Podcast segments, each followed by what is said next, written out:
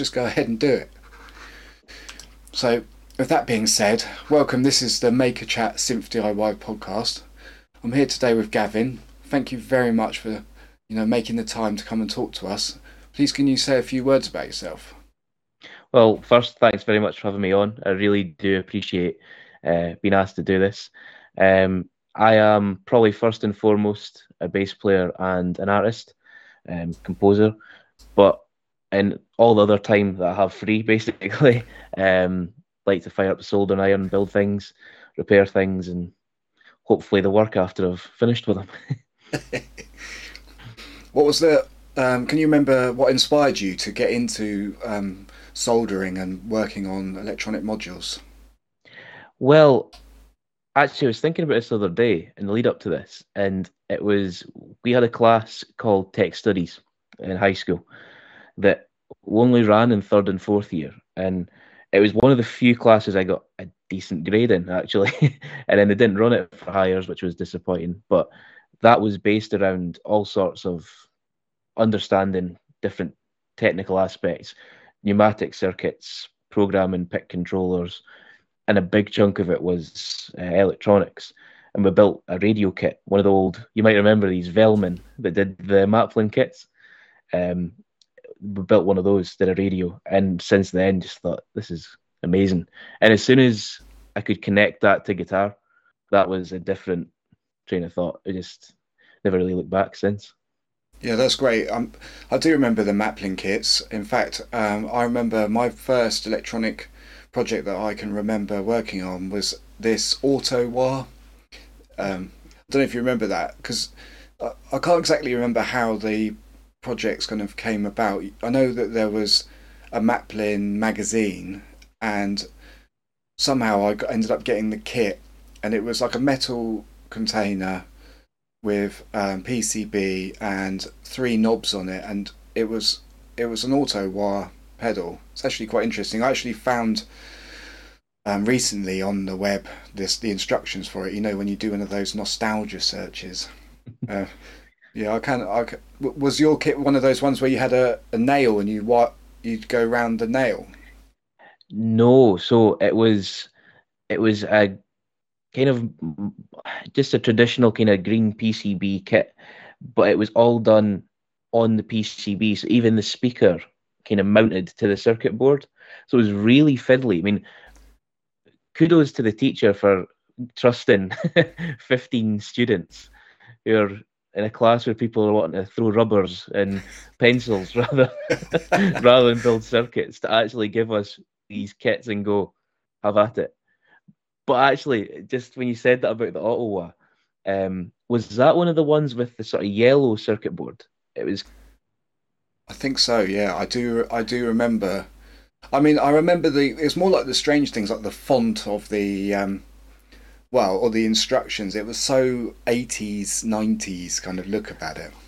Well, I saw one of them two or three weeks ago in the local guitar shop, um, I sometimes help out in there when they're needing holiday cover and actually do some pedal repairs for them now. Um, great guys, have a great laugh with them. Went in to pick some stuff up, and one of the one of the guys that works there also teaches when he's not there, like me. And went, one of my students brought these in. His dad built them in the eighties, and went, you've got to look at these. And we opened it up. It was one of those Maplin auto Maplin auto wah kits. Wow. Um, semi working, which considering the age of it, was impressive, but it was a massive enclosure. Like this thing was kind of big muff sized for the circuit board. And as soon as I look at it, I thought, this thing is amazing. I spent more time looking at it than he did playing it. Yeah, it does make you think, because basically, if you think about it, an auto wah is essentially like an LFO controlling um, the frequency, I guess, of the wah um, in time. I, I can't remember. I seem to remember having three knobs on it. I couldn't tell you what they do, but they were those big black kind of like bobbly edged kind of knobs. Mm-hmm. And I remember it was a dark grey enclosure um, with a single push button on the top from memory. Um, it, do, it does make me immediately want to start looking it up again. yeah, that's definitely the same one with the three the three knobs. This one only had one that worked though. So uh, over time, there'd been it clearly lived a difficult life of uh, I think a few of the cables had been disconnected just through age. Um, I don't think they'd really been used for years. Um, but the one knob that worked kind of set it from that really subby hurts your ears to that really high hurts your ears. there was no real midpoint. It was really painful low end, really painful top end, oh, with a sweet spot in the middle. so, would you say it was um, pedal builds that kind of first got you into the idea of soldering then? It was the idea pedal builds that really, I mean, for me, it was I did that and then immediately went on Runoff Groove uh, for all their circuit designs. And it was a long time of not actually building, but learning about the process kind of on paper. So I'd built the kit for the radio, and that was great. And there was a lot of builds I wanted to do. And like any teenager, it's I want to build stuff that's going to be epic. And there was no knowledge at that point. So it was lo- lots of years of trying to learn the principles, but not picking up the soldering iron again. And then I even, my teacher was great in high school, he even gave me a pack of parts for one of the runoff groove builds um, from the existing parts in the school. And was just, yep, yeah, we've got that, we've got that. Everything else you need, here's a list. Go on Maplin, because it still existed actually in Dundee at the time as a store. Um, but then, I mean, those parts are still in that box. It never became the pedal. it never actually got built. And then it was when I started to get more into synthesizers that I started to really like. I mean, they're so expensive as well. At least they used to be. That I had to start thinking I can build things. Can maybe give this a go. And then the pedals kind of came back to life as well. And now it's well, there was a table sitting over there with about five different circuits on breadboards. so, um, can you tell us about one of your favourite projects um, and what made it special to you? Well, the repairs has been the biggest part lately, and one of the ones that I've really, I mean, on the repair front, had a, a hand wired fuzz face that someone had built a, a negative voltage inverter in it because it was the it was one of the I always get this the wrong way around. Basically, the the fuzz faces that work off negative nine volts, and this thing was it it made no sound when I got it, and it was it became like a detective show of trying to figure out who murdered this pedal and how. um, and it was quite a while investigating, and it ended up being that charge pump. So I ended up building a new one for it. Um, it was all done on strip board anyway, the charge pump, and I ended up doing this rabbit hole of investigation and learning so many other things I would never looked into before, and that's led to what I'm working on now which is a mod box for the Moog Werkstatt. And that would never have happened without that pedal repair. That's great. I mean, what I'm learning about your background, I mean, it's quite, uh, it makes a lot of sense now because obviously, you know, a few years that I've been um, following you on Instagram and primarily I knew you as a bass player. I mean, you're always putting out music. You're um, you're always you know, putting out bass specific um, posts. And, uh, you know, I, when I met you at Synthfest in nine, um, 2019 or 20, I, I saw how enthusiastic you were about um, synthesizers. But at the time, I suppose I didn't know any of this background. So it's great to hear about all this, um, you know, history you've got with electronics. It really makes a lot more sense now. And it's it's been an interesting journey to be honest because I didn't talk about this side for quite a bit, and I mean I grew up in a household where music was all kinds of music. My mum it was Def Leppard, Motown, and everything in between, and on my dad's side it was everything from Elvis to Gary Numan, Jean Michel Jarre, Kraftwerk, Yello, all that sort of stuff. So sound has been a big part of everything. So as much as I'm a bass player, I very rarely want to sound like one because the music I grew up listening to, some of it was great bass playing music, some of it was the complete opposite. Um, so pedals. I mean, the obsession with the pedals came about from being a a bass player who really wishes there were a synthesizer. I, I, totally understand that. I, on the way um, to this um, podcast today, I stopped in at my friend's um, guitar shop, and the first thing I do is I make a beeline for the um, for the pedals just to make sure there's nothing interesting in there. Because, uh, like, I mean, my my background is actually playing the guitar from when I was a teenager, and I was always interested in pedals. Um, because and I didn't really know anything about synthesizers at that point. I thought they were just keyboards. I didn't really, I didn't know about the analog synthesis at all. Um, it's only in later life I came to know that, but I was always kind of attracted to what you could do with pedals. Little did I know that actually that same kind of interest I had was essentially what I'm playing out now with the synthesizers. That's that's great because that's exactly how I felt, um, and it's that I think that's why the modular synth appeals so much to me, because to me I view modular synths and pedal boards as one and the same. It's chaining one thing to another and just seeing where it goes. And you might have an idea in your head, but you never really know what's going to happen when you start chaining things together. And I think that creative aspect as well. Um, the two are very similar in that way. Yeah, I think that the um, first kind of exposure you have to that is using like a patch bay, isn't it? Because you kind of, mm. um, when you look at all of the pedals individually, um, initially you're kind of just thinking, oh, that's a delay, that's a tremolo, you know, don't really, oh, that's a filter, that's a bit more interesting. But when you start patching them just on a patch bay, you suddenly start to get exposed to like a whole different layer of creativity, don't you? Which you don't see. Exactly. When... Yeah, and I think, I mean, I remember the first time I really saw a modular synth and thought, "What on earth is that?" It, it, and it was a weird setting as well because I mean I'd grown up watching live videos of Gary Numan. That was my real exposure to synthesizers was Gary Numan and Jean-Michel Jarre and they're played keyboards. They're like keyboard synths on everything. So that was always in my head, like yourself. You think keyboard synthesizers, one and the same. And it was when I saw Muse at Wembley, and had Morgan Nicholls um, modular off to the side with the blipping lights that would just keep going during some of the songs, and he was thinking, "What's that?" it was my dad that said he went, "That's a modular synth." I was like, expand? Like what's that? And he's like that's that's how they work. You don't need a keyboard for one. And at that moment it was kind of a because i'm not i don't know about yourself but i am not a piano player i can play keyboards and as a bass player synth bass you have to have a little bit of right hand dexterity to play some simple lines but i'm not a piano player so the ability to have a synthesizer that i can plug a sequencer into and it won't be as sloppy as me playing it. Happy days.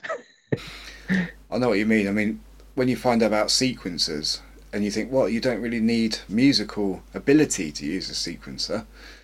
You can literally just set the, you know, the clock speed, twiddle some knobs, and off it goes.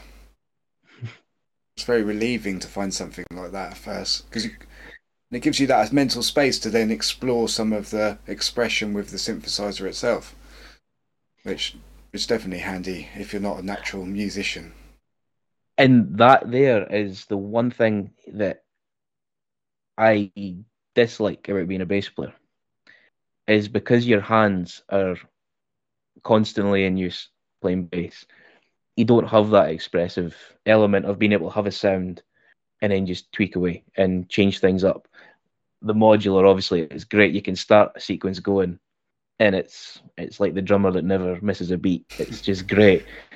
And you can just keep going and well if I just patch this into this, take your time, do all these things, and you get there in the end to what you something you like. It might not be what you initially wanted, but you'll go somewhere. Um, and it's that's actually been part of my goal with the pedals I've been designing is to free up what you can do, maybe with foot controllers and things, to give that expressive element to the bass because it is the one thing I feel like I've never been able to get out with. I mean, there's some amazing pedals like some of the British builders have been working with lately um, on their overdrives and fuzz pedals and things. Unbelievable. But what I would love is the ability to control all that in the same way that the modular synth can can do the things. It's a different animal. Do you want to talk about a bit um, bit about your um, your pedal development that you've been doing? Yeah, it's it's been a bit of a mad science lately. Um, there's a lot of um, half-built circuits on the desk just now. Um, I'm a bit all over the place at times. Um, because I'm balancing different things, and I teach guitar and bass at night, so it's during the day when I've got three hours, I'll I'll build stuff. Um, but the goal is to bring that modular aspect to pedals for guitar and bass, and also things that might allow a, a bit of modular control over synthesizers. So although you might be running, like for instance, I really like the uh, JU6 from Roland, which is like a chord synth. Great for again sequence it, and it just never misses a beat. But it'd be great to have a processor after that that can maybe interact with the modular to give it a little bit more flexibility. So that's that's the aim of what we're doing. Um, the one I'm I'm eyeing up out the corner actually because I've just clocked it there in the corner. Um, it's started life as like a filter, um, but it's got a little bit more, grown a few arms and legs. so we'll see where, where it all goes, but um, things are going in the right direction. yeah, I mean that's really exciting because I think um, a lot of people lean towards the bass. I mean, I've certainly been interested in, you know, like using it in my own music, but then you realise that learning a new instrument isn't is never going to be easy at first you you make the mistake of thinking, oh, the bass has only got four strings, and in the bass, you know, in the standard form. Uh, I can pick root notes, okay. I can use octaves, okay. But actually, the bass is so much more than that. And the expression and the link with the bass drum and the kind of the ability for for the bass to become an instrument in its own right is when it's done well, certainly stands out. I mean, is there any particular bass players that you're inspired by? For me, it's largely the fretless guys. Um, in fact, something I didn't realize. Again, it's another Gary Numan thing. That my favorite albums were Warriors from '83 and the two that preceded that, um, Dance and I, Assassin, which one of them was Mick Karn from Japan, and one of them's Pino Palladino before everybody knew who he was. So it's fretless, fretless, and fretless. um, and it's it, to me, it's just how a bass should sound. Um, so it's Pino Palladino is probably the biggest one for me. Again, uh, another one with the pedals, the, the OC2, the Octaver. To me, that is just the Pino sound. I might be a philistine, I don't know, but like I know there's certain tracks that spring out to me um, that I didn't realize really like how much the bass, you know, like in um, the Paul Simon bass player. What's that guy's name? Um, oh, um, Bakithi Kumalo. Yeah, he's unbelievable. That guy is that is that fretless bass that he plays? Yeah, yeah. So on it's uh, for the Graceland album. Yeah, it's all fretless. Um, because that that that one in the, the, the the famous bass solo that he plays in um is it not is it diamonds on the soles of his no shoes i can't remember no um call me Al the call me Al bass solo. That is like literally one of my you know childhood greatest memories of like being with my brothers dancing around in the lounge listening to that bass solo and pretending to like play air bass to it i still do that now absolutely. but yeah, that but that that sound is pretty unique. I mean, it's very powerful. That um, you know, sorry if you know, I'm obviously speaking to yourself, who's like an expert in the bass. Oh, probably, don't know about that. Well, don't know if we'll use that word. well, well, certainly, you know, in in your own personal taste, you will understand and be able to talk to um, people who do have a good understanding of it. But I think for me that I mean, it's really interesting that I'm sure people will be wanting to look into um, some of the suggestions you've got. Um, it's definitely a subject, the fretless bass. So, um, You mentioned um, what, what was the chap's name? Uh, Pino Palladino. Um, as it as it goes for bass players, I mean, even out with fretless, he's a total chameleon. Recently, so he did the D'Angelo stuff in the nineties. Currently with John Mayer. Then before that, or interspersed with that, was with the Who, um, wow. and was also recently touring with Nine Inch Nails. Um, so it's a bit of everything. And then he's famously did the Paul Young, wherever I lay my hat, that fretless line that kind of kind of blankets all of that is him. But what people don't realize is before he got all of those gigs, he did a year with Gary Numan when he did his experimental stuff. And that to me is the real you hear like the foundation for what he became afterwards. You hear all the things that you heard on the radio three or four years later, and you go, Wow, that's so new. He was doing all of that and maybe pushing it a little bit further. And then it was like you had to reel it back in for pop radio, but he just got like carte blanche to do whatever he wanted at that point.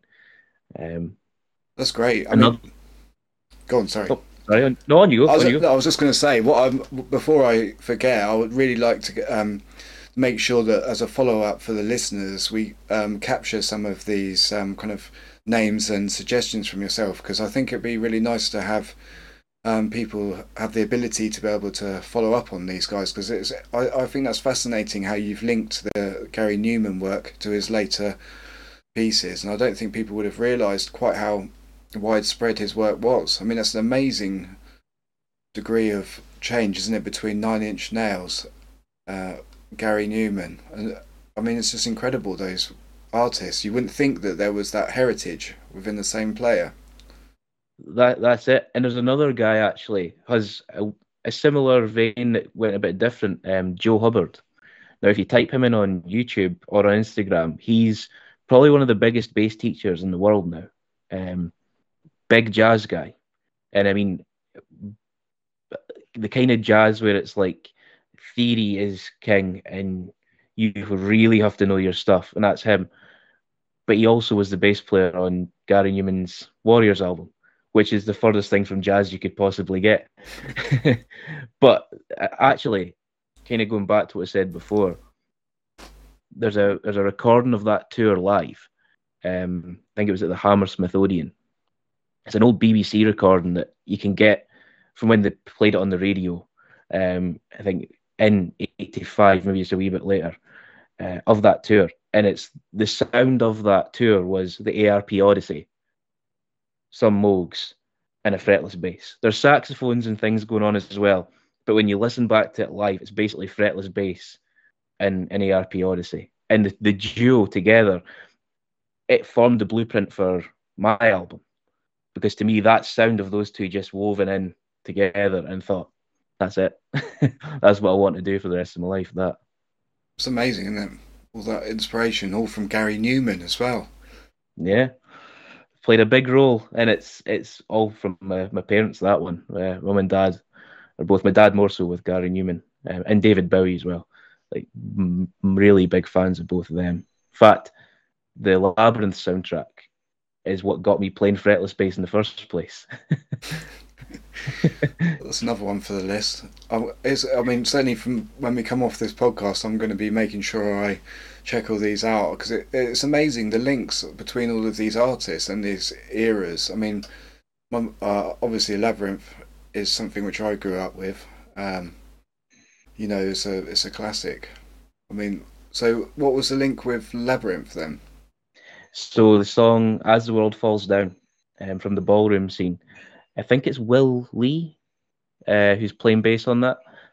Um, it's a fretless again, in that melody I remember the first time I heard that, and when my dad's well, I think it was my dad that said it at that point that it was um, that was the fretless bass. And I thought, right, need me one of those. Um, and actually, I since found out that had that been available um, as a single at the time when they got married, that was going to be my mum and dad's first dance.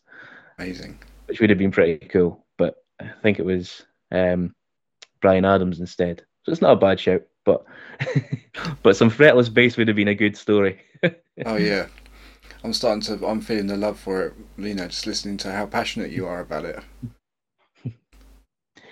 It's a it's a it's a niche field. There's there's only a few of us that still love it as much as as I do, but I think it needs to come back. It needs its resurgence. so, um, is that was that what you do? Are you um, a professional bass um, teacher? Is that what you do full time? For the most part, um, mostly in the evening, sort of afternoon, evening onwards. Um, and then I'll also do some repair work and then uh, my writing and things like that.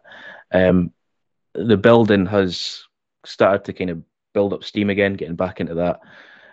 It had to take a bit of a back seat when I was finishing the album because that was becoming. I stupidly set a date before I had it all mixed. And lesson learned: mix and master everything before you even announce a date to release an album because that was so stupid. but thankfully been able to get back to everything now. Um, how, how long were you? Can you tell us a bit about the album? How long were you working on it for? So that album took probably about two years, um, but there's songs on the album that were written probably about seven or eight years ago that just never got finished. Wow. Um, they, they were started when I used to do the. So for a few years I did session work, um, kind of local session work, and because the gigs were kind of so regular, I would I would start a song, and then it would go in the back burner for years. And it was when I was going through old iPads, wiping them so that we could um, update operating systems and stuff. I was like, forgot about that song. Get that on the computer. Because um, I used to write on GarageBand wow. on my iPad because like I say, I said this to you before we started the podcast. Me and technology, the soldering and stuff is great. Um, you might burn yourself once or twice, but it makes sense. Computers to me, no go. Ableton Live's the limit. so, you know, with the soldering side of things, what kind of um, setup have you got? Is it um, do you like doing through hole or um, have you got into any surface mount stuff? Everything's through hole just now. Um, I have been considering going the surface mount route. Um, it's it's been on been on my mind. Um, mostly since I've started looking at how to go about doing the production side of my pedals, because I'm still debating currently whether, in fact, maybe some of the listeners could uh, chime in on this at some point. If they've got suggestions, please send them over because I'm still debating whether to go fully handmade and actually go um, eyelet and go kind of point to point wired, um, or whether to go the PCB route and maybe maybe go surface mount because I know you can shrink things down as well. Um, so it's a bit of a it feels like it's a bit of a weighing it up currently. Um, but for now, everything's through hole how are you actually designing them? Are you because obviously they're you know if you're doing have you got PCBs or um, what are you using? Everything just now. Um, everything's currently living on breadboards because it's still very much in the let's take four hours to change out capacitors to see how we feel yeah. at this point. Um, the initial prototypes will be strip board just for ease, but it's I'm really weighing up whether to build it more like the way guitar amps are, and run the uh, can't remember the word for it now, the fiber board turrets or eyelets, and actually do it all individual connections like that because I, I, think it looks quite nice the the handmade thing, um, especially when it's done turret board. I quite like that components in straight lines and things like that. But the PCBs obviously offer a lot of stability, a lot of consistency. So it's it, it's a it's a real choice just now. Thankfully, I've got many more hours of making choices over capacitors before I have to pick. But um, yeah, what about yourself? Do you have a preference? Um, I I like building surface mount purely. Um, at first, I was dead against it, but I, I prefer building surface mount because I find that the kind of physical manipulation of through hole is quite time consuming and also is prone to kind of soldering related issues. Like, say, if you wanted to remove a resistor on the through hole, the process is a lot more fiddly than with surface mount. Um, I don't like going down too small with surface mount, but I find that the process of soldering, the the, the kind of like, I like to put myself into like automate, you know, almost like batch up to activities. So, for example, like putting a drop of solder on each pad. Um, like I get all the the surface mount out of uh, out of the packet, line them up, get the tweezers, hold the the iron in the, the little blob I put on, and just place. And I think that what I'm what I like is that kind of separation of tasks into different activities, and then just almost kind of make myself into a pick and place kind of machine and and and that to me enables me to switch off and enjoy the process. Whereas I find that through hole is a lot more fiddly, um, and although I try to adopt a similar kind of mentality, I find that in the end, um, surface mount is just a little bit slicker for me. That's just my own hmm. findings. That's good to know because I've often felt that way as well. The through hole thing, without helping hands to do some flip over work and keep things right with certain components, it can get very fiddly. Um, so, are you running a separate soldering iron setup for surface mount? No, I actually use quite a large soldering iron tip, um, and I found that um, my method with through hole, what I try to do is I try and place the um, the board and then I place the components and then a bit like do you know Synth DIY guy on YouTube? Mm-hmm. I do the same method as him where I solder from the top of the board. And then kind of in that way it replicates what I do with surface mount. So mm-hmm. yeah, so I'm basically placing all the components and I solder from the top and I find that a it, what I look for and I you know I have kind of been saying, you know, this is probably a little bit overkill, but I look for like a nice flow right through the board. And I know that through hole, you don't necessarily need that, but I like to see it. I like to see that I've got the conditions exactly right. The solders flow, you know, I've got like the nice um, temperature conditions and the solders flowed all the way through. And I know that it's a good joint then. Um, and so I, I kind of, in that way, I avoid the flip and turn because I think the flip and turn, that's certainly where some of this physical shifting of the components, etc., can make quite a big play. Yeah, that's that's good to hear, and that, that it's not just me that thinks all that stuff. um, the other thing as well is that's interesting. So it's a larger soldering iron head that you're yeah. using for right because I've been looking into it and I know that you can get dedicated stations for doing surface mount. Um, I've always questioned whether that's totally necessary. I've seen plenty of people using their own traditional what they would use. Sorry, traditionally what they would use. Um, I've always kind of, as a guy who's coming at this with no experience in that world, um, I've often wondered: is it necessary or is it just fine to make do? I, so I, that's good to know. Yeah, I personally don't buy into this idea that you totally need different um, tooling for it. Again, I'm only I'm using 0805, which is the, the one of the larger types of surface mount. Um, but I find that it's plenty. You know, the the right. In fact, if you have a smaller tip, you kind of get localized melting of the solder, and, and it tends to kind of increase the chances of getting. Uh, if you're removing a component, for example, the larger tip gets it all melted and all into like a fluid state so you can work on it easier. Whereas if it's smaller, it tends to be more local, and therefore you you're more prone to damage on the board. That's my own findings. Probably different from. That makes a lot of sense though, because it's it's actually the same reason why for the repair work with its through hole, I use the smallest possible solder iron tip I can get, so that I can get it very localized. So I'm effectively it's bordering on keyhole surgery for a circuit board. so that makes a lot of sense. That um that might come in very handy. That for me actually. Yeah, one of the most important things really is the use of um, a decent flux, and I tend to use this um, stuff which is called RMA one two eight Kingbo. It's actually Darren from Racket Kits. Um, showed me this stuff. It's really quite a clean flux because initially I was using like a liquid flux and it was obviously when you put it on the board it was spread out quite wide.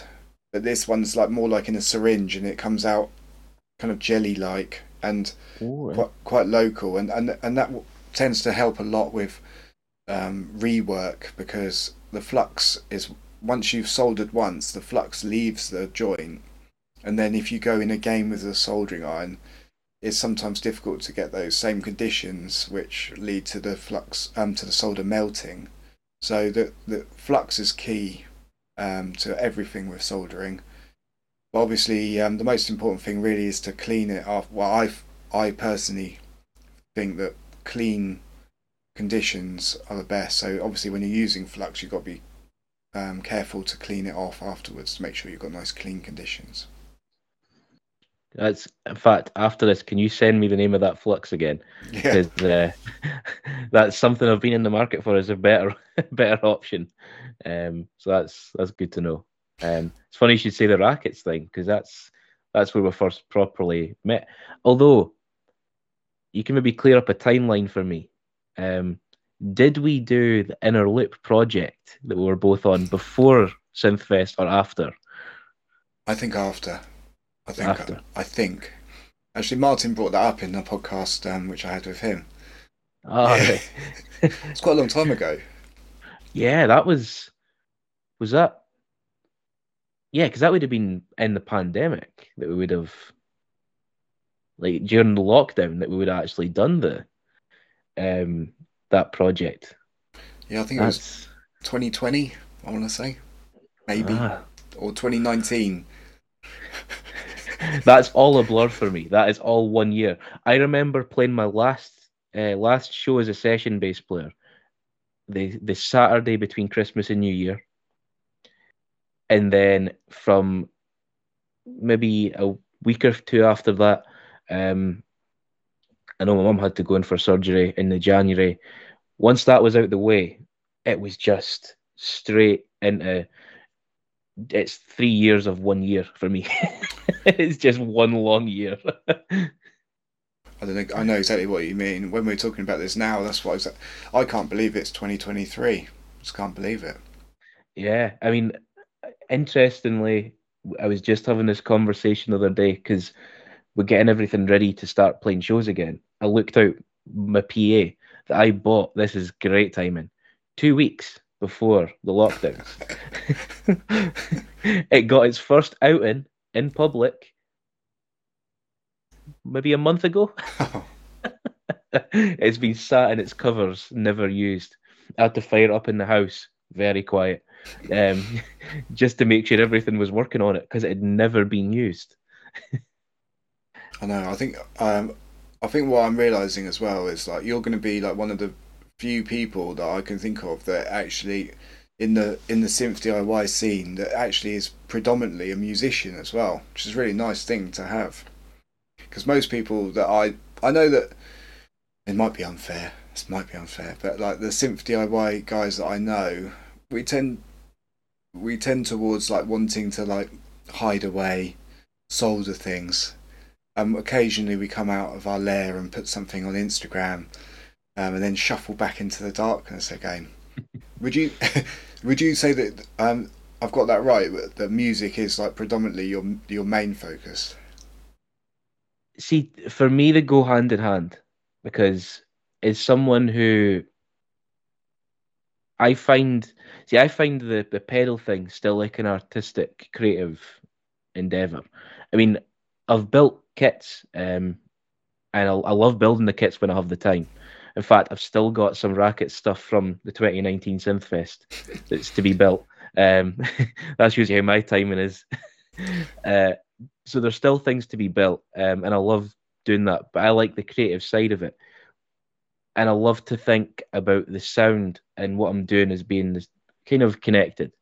In the same way that the modular, it's the enjoyment of the patching, but then it's also the the sound that you're getting from it. It's kind of both things connected. I see the same thing with the building. So when I'm building something, it still feels like I'm doing something musical, um, because at the end of the result, it's it's a it's done with sound in mind.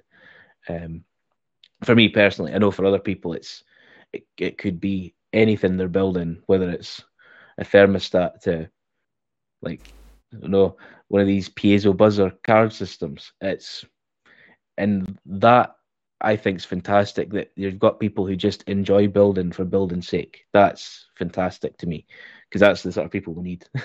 that's how things get done. The problem I've had, and it's high school was exactly the same.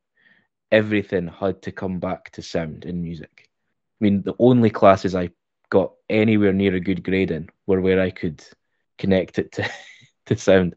Physics. I did terrible every aspect of physics except from the electro that's the electric side because it was magnetic fields in fourth year and I was like that's that's how pickups work. That was great. So I did all of that classwork with pickups in mind. and that's how everything's been. That's fantastic. I'm I, am i am sure a lot of people will be inspired by hearing about that link because I think, from my point of view, um, when I hear of musicians talk, it really does make me feel something, and I, I, it's great to hear your passion when it comes to music. Um, what advice would you give to someone who wants to start out in synth DIY? right. Bear with me two seconds.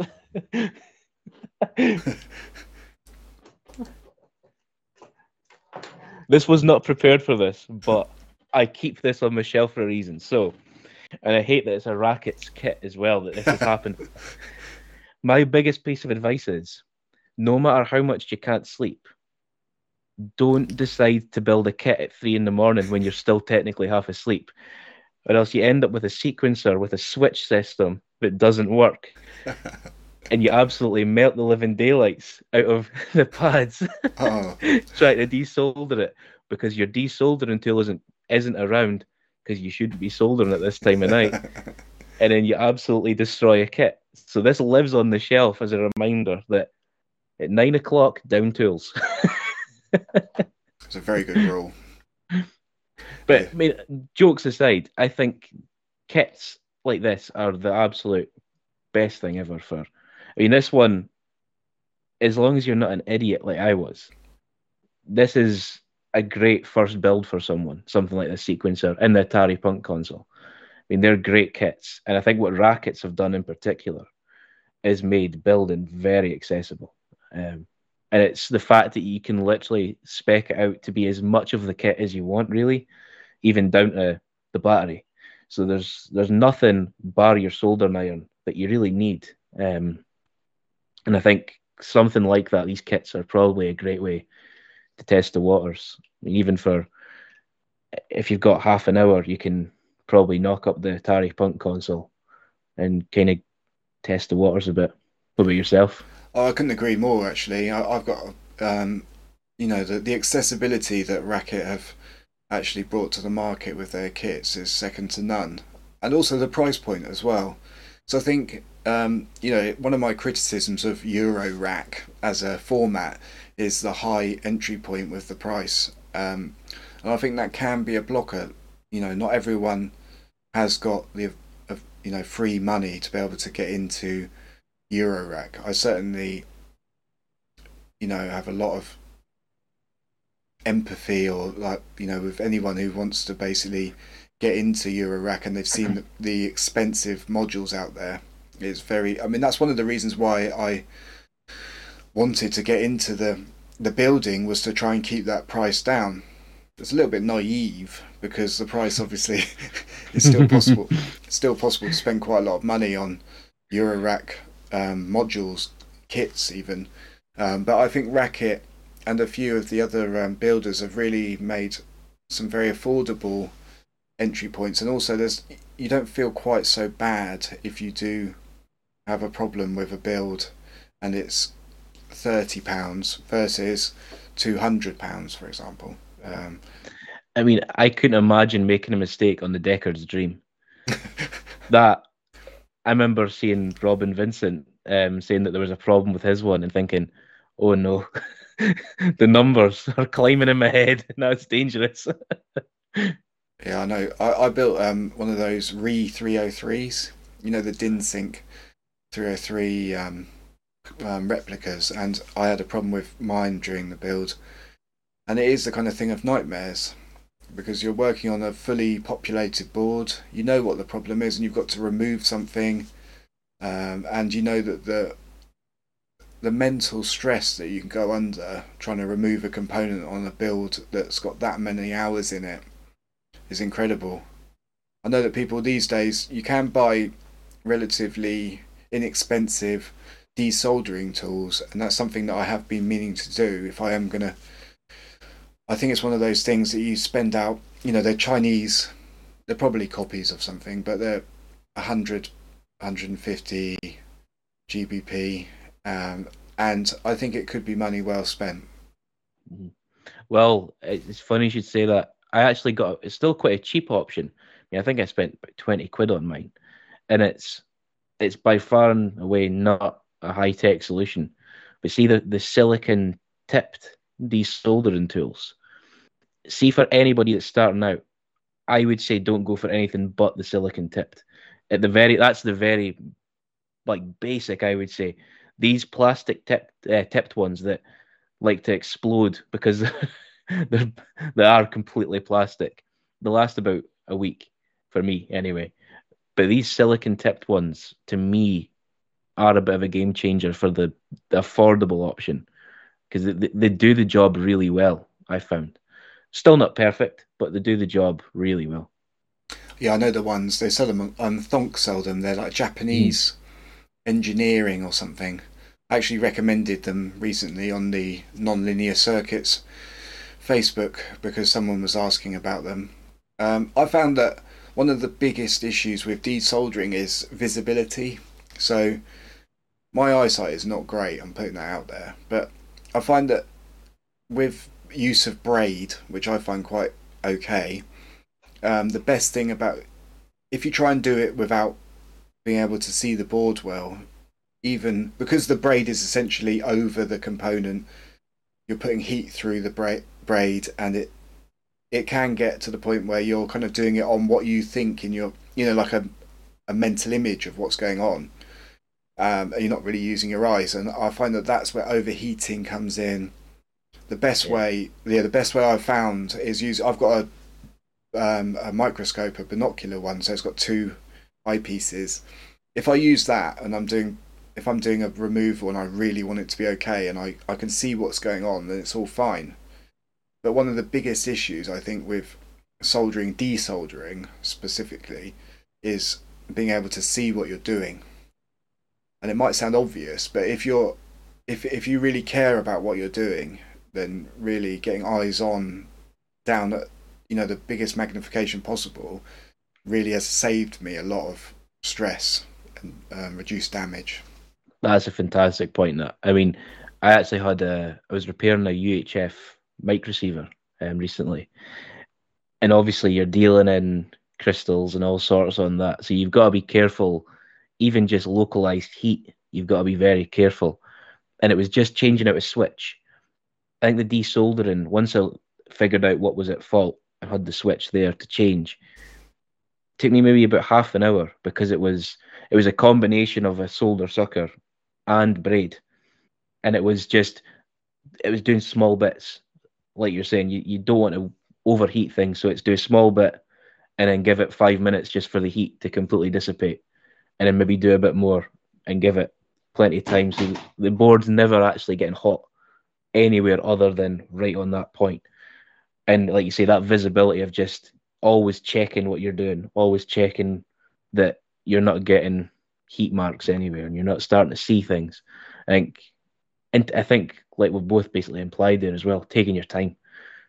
Uh, Although you could probably do the part, uh, Atari, can't speak.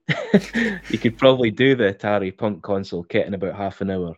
If it's your first build, don't rush it. Just take the time it takes.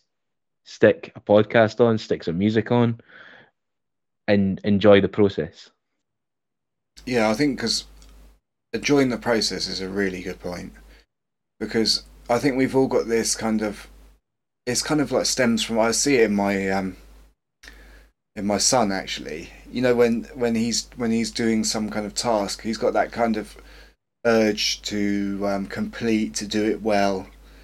Um, and that's completely at odds with the kind of mentality that you need to basically achieve it successfully because it's having that kind of process driven mind where you like separate the components you understand the components you understand the board having kind of being methodical maybe taking a photo of the board before you start. Um, that that was a really good tip actually that I had from um, I had a list actually of 10 different things that I put up on my Instagram years ago saying about um, you know my 10 lists of um, activities before you start. Take a picture. Make sure that um, you're not hungry.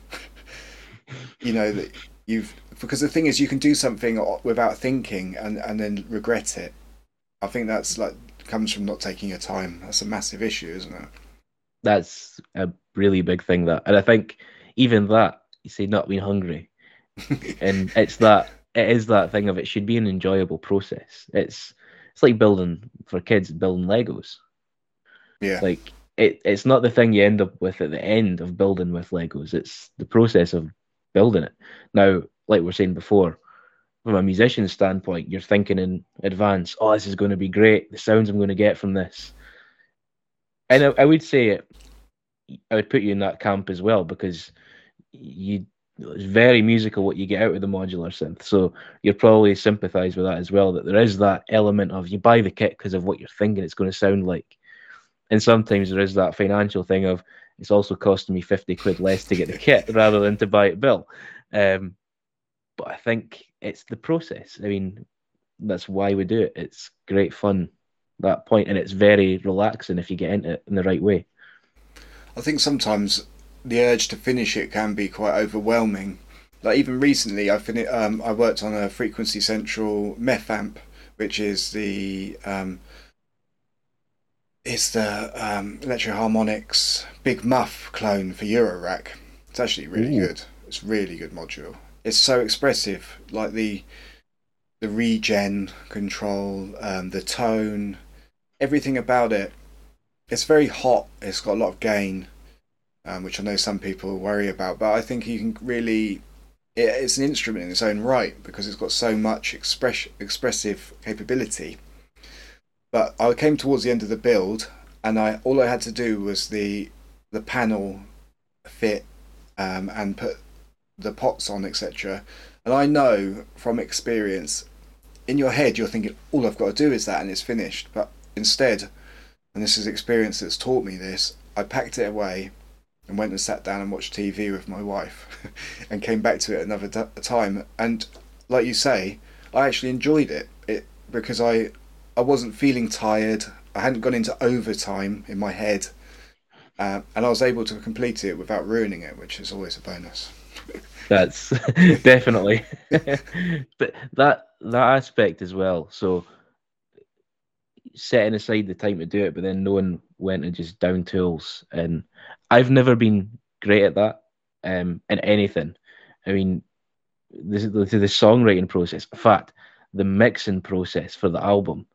I was fortunate to have my my dad around for a lot of the mixing, and it's why he's got a mixing credit on the album.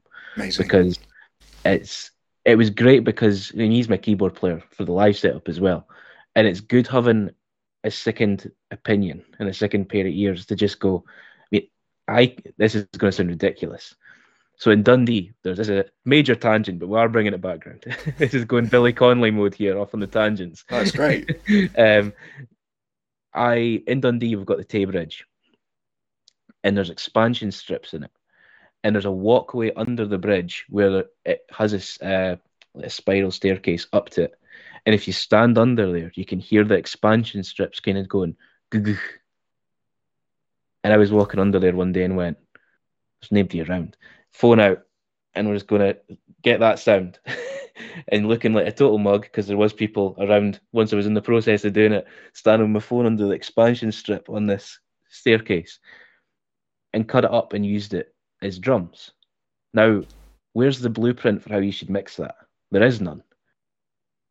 That's amazing. I, I well, I critiqued that mix so much, and it took having him around to go. You realise there's no blueprint for how a bridge should sound in a song.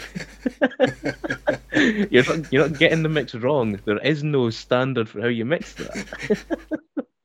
like fair point. but I could spend forever like that when it's mixing. And the problem is with the circuits as well. I mean, I joked about it earlier, but literally, there has been days where I've sat down at the breadboard and it's been four hours of swapping capacitors.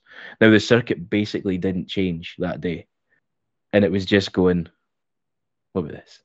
And then you, you finally get it happy and you go, Well, you get yourself happy with it and you go, What if I do this?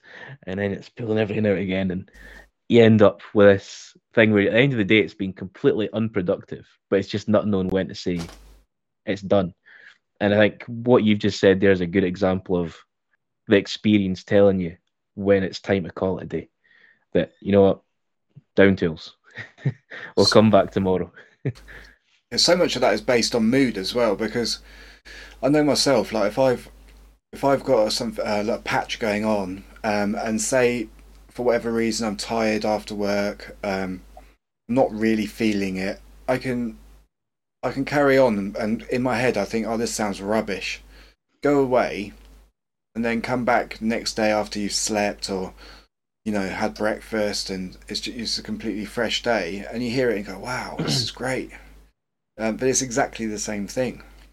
Um, so so much of that I think that, that I could imagine that the danger with changing capacitors, it's almost like going into a hi fi store and the guy saying, Oh, these cables, these are the special oxygen free um, gold plated cables. Listen to how much better it sounds with these. and you're like, Oh, yeah. You're almost getting into that category, aren't you, with caps? It's funny you should say that about the cable thing, though. So, bit of a shout out here to um, Practical Patch from uh, from Edinburgh. I think I think he's based in Edinburgh now. Um, builds all the cables I use. Um, I've always been a cable skeptic. Like I have always been the guy that goes, custom cables don't sound better. And like, and I saw his cables and thought they look awesome. And he had the ones with the the switching jacks, which are great. So it's like a little, almost like kind of like a sheath on it that is spring loaded. So it grounds, basically shorts it to ground when there's nothing plugged in. So you can plug a guitar in and out without muting anything. There's no clicks and pops. And it's great. And I thought, having one of those.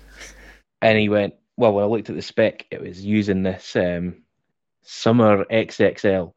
Um, I thought, and he's like, super low capacitance. You, it's odd, but you will hear the difference. I thought, yeah, right. And I plugged it in and went, no, he's right. There's life in my sound that wasn't there before, and it's subtle. It's a very subtle thing. And I thought, I've been such a cable skeptic for years, and he's debunked it all for us in the wrong way. Oh, that is what that is great. I'm, I'm sure there is something to it. I'm sure there is, but I just suppose with the um, you know, with the spec of cables that I'm talking about, you don't really want to believe it too much because if you had like a Euro rack and you've got all the patch cables in the world and you had to re replace them all with these special ones, you'd be like, oh yeah. And interestingly, that's I don't use any of that cabling on my pedal board.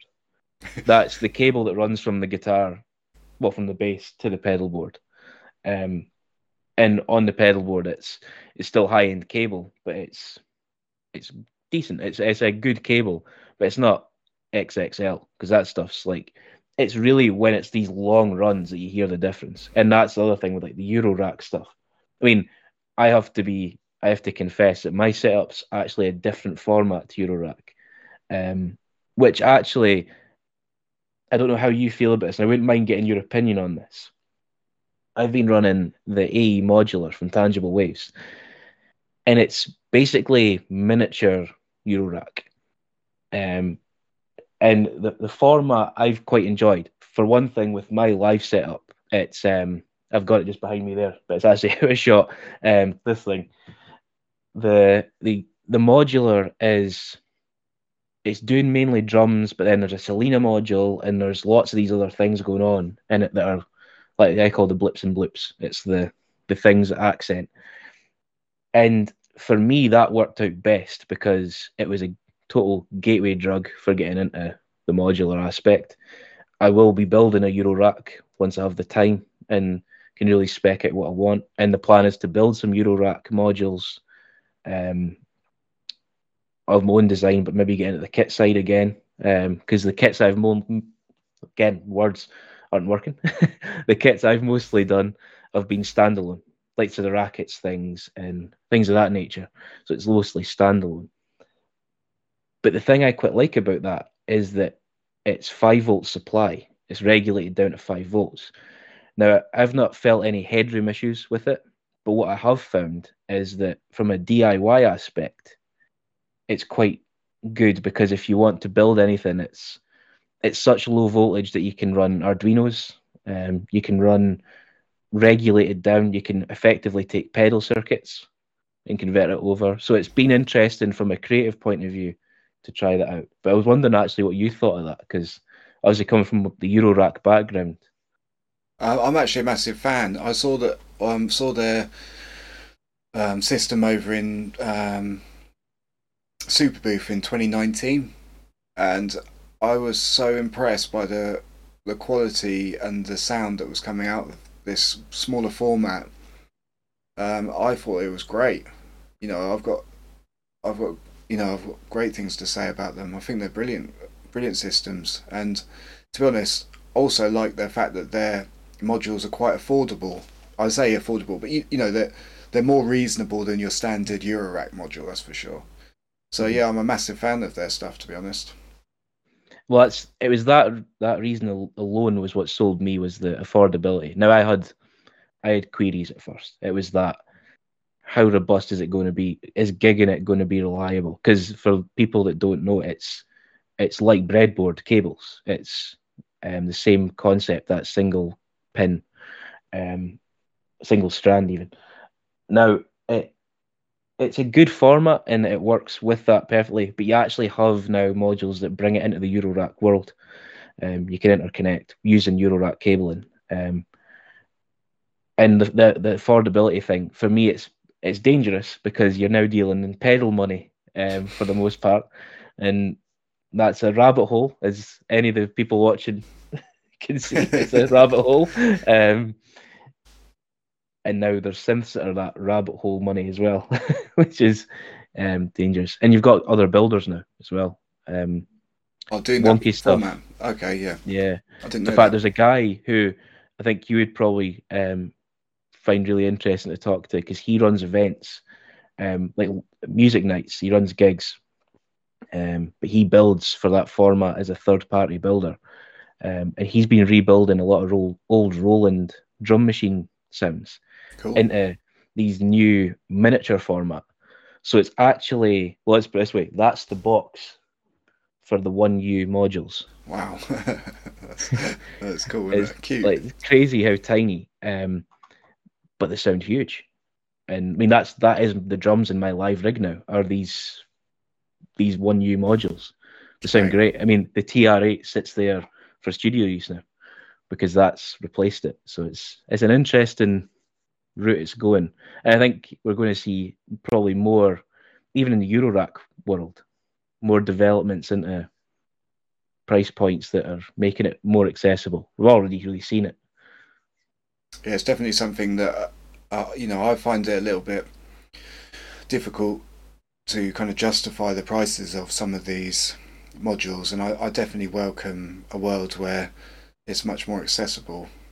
People shouldn't really need to spend four hundred pounds, five hundred pounds for a single module to be able to get the enjoyment out of it that um, that I feel that they need to.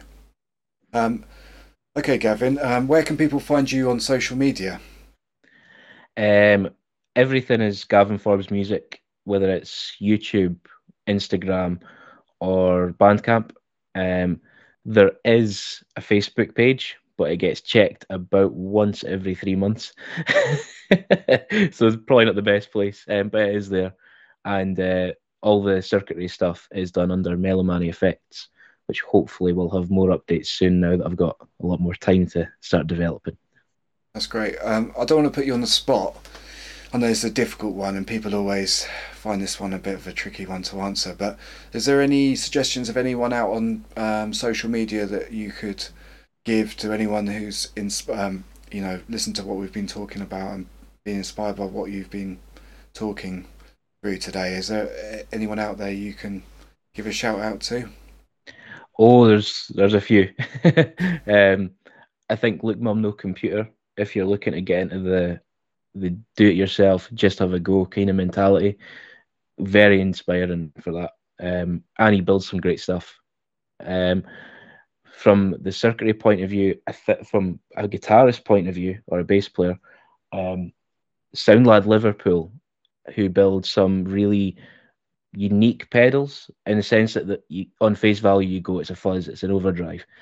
It's not a clone of anything, though, it's his own doing. But his stories are worth a watch because he'll sometimes break down what he's used in these circuits.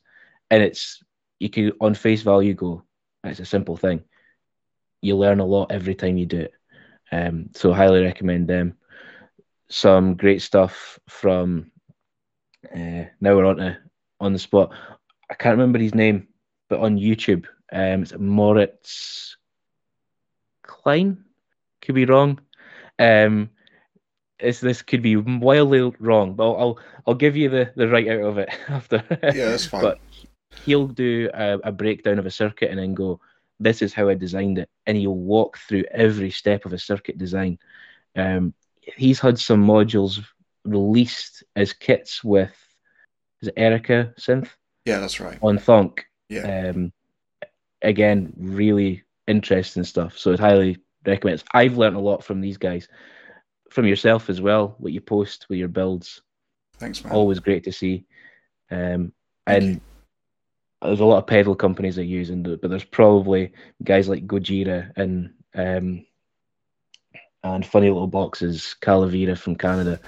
They all post some great stuff that you go, it's inspiring just to see what they build, and it inspires sounds that even if you're you're an avid builder and you're looking for things to process through, worth a punt because they make some really really good stuff. Cheers, Gavin. That's great. I think um, that's everything from um, today. I definitely feel like there's much more we could have talked about, but um, maybe um, in the future we'll have you back on. That'd be great. Oh, it'd be brilliant, and thanks again for having me. Hopefully, um, you'll get a bit more uh, detailed synth stuff from your, your other people, no, not from a bass player's perspective. I think it's been fantastic. It's been great to have you on. Thanks again. Thanks again for having me.